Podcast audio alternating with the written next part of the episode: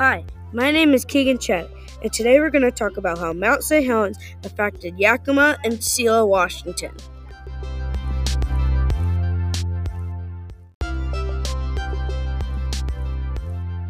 Now, Dakota is interviewing Mrs. Anderson for her experience with Mount St. Helens.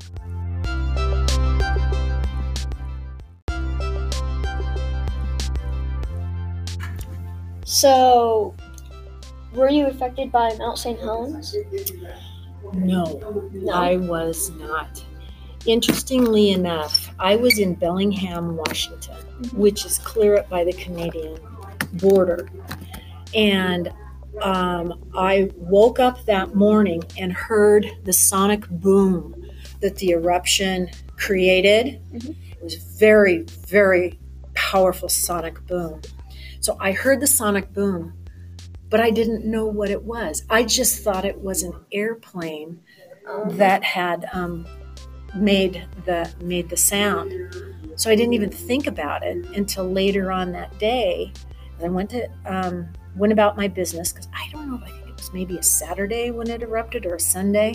Went about my day's business, and um, all of a sudden I started hearing people talking about the mountain that blew, the mountain that blew. The mountain. It's like I don't see any evidence of a mountain that's blown because in my head I was going to see smoke and ash and all of this sort of thing, but I didn't see any of that. Well, I didn't realize that the um, airstream um, had carried the um, ash and smoke in the direction of Yakima and Wenatchee and um, Boise, Idaho, and it was carrying it directly east rather than north. And I was completely north of it. Mhm. So I never saw any of it. Bellingham never got any ash. I don't even know if Seattle did. Mhm. And, um, but I know that my husband, who was in Coeur d'Alene, Idaho at the time, which is right outside of Spokane to the east of Spokane, his area got completely covered with ash. And he was a farmer, so he had to get out there and get his farm animals in. And, you know, they were all afraid because they didn't know what was going to happen to the farm animals because breathing the ash. He didn't know what was going to happen to himself. But I was oblivious Mhm. until later on in the afternoon and I found out what had happened. And then, of course, I was glued to the television for the next, you know, two weeks or something like that to see what had happened. But Yeah. yeah, it totally depended on where you were. Mm-hmm. Isn't that weird? I know Yakima just got slammed. There's pictures of Yakima, you know, a foot of, of ash on people's roofs. So, yeah. Mhm. There you go.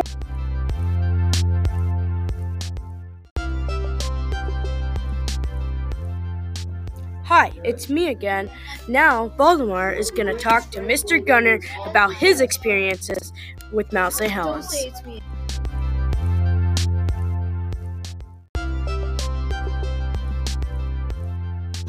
So, how was the environment like affected in the area of Selah and Yakima, Washington? Um, when that all happened, everything got covered with ash. And I remember for the first two or three days, nobody really went outside because they thought you would like hurt your lungs if you breathed it in. And then everybody started removing it. They had they shoveled it like snow off of the buildings and cars and all kinds of stuff like that.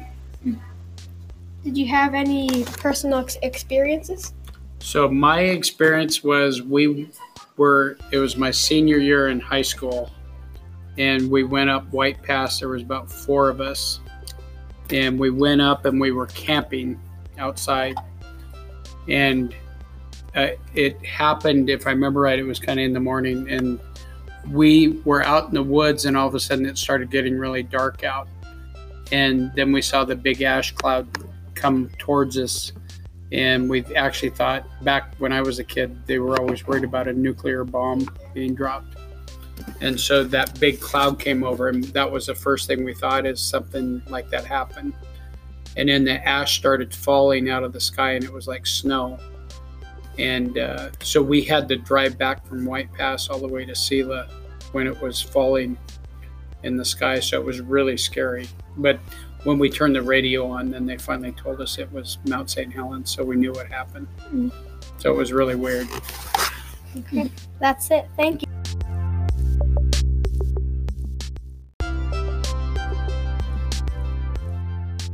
Now, Dakota is going to interview Mr. Archer for his experiences with Mount St. Helens.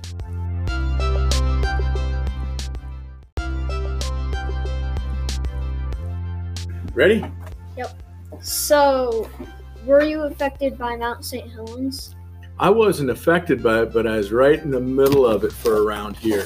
I was uh, I was down at the softball fields when I was like uh, 20, 21 years old, and uh, we were playing softball, and it looked like a huge dark rain cloud coming. We all thought it was going to rain, and we were all laughing. And um, one guy said uh, laughed and made a joke and said, "Oh, the mountain probably blew." And then all of a sudden, the police come down there and said, "You guys got to go home." And uh, the mountain blew, and it was ash coming over. It looked like a huge rain cloud, and it got over the top, and it started raining. It was like raining dirt. The ash started falling, and so then the next week, I worked at a grocery store down here called Lintz's Market, Oh. and people were panicking and coming in and just buying all the food and milk and everything they could get. And ash was on the sidewalk, and we had to wear a mask, and your car was covered with dirt. It's a pretty weird deal. When it first blew and, and the cloud came over at about 10 o'clock, 10 11 o'clock in the morning, it all of a sudden turned pitch dark, black, and all the street lights came on because it was like midnight. Couldn't see the sun at all. Mhm. Really, a kind of now looking back on it, kind of a cool, weird experience. Kind of freaky at the time. Yeah. Thank you.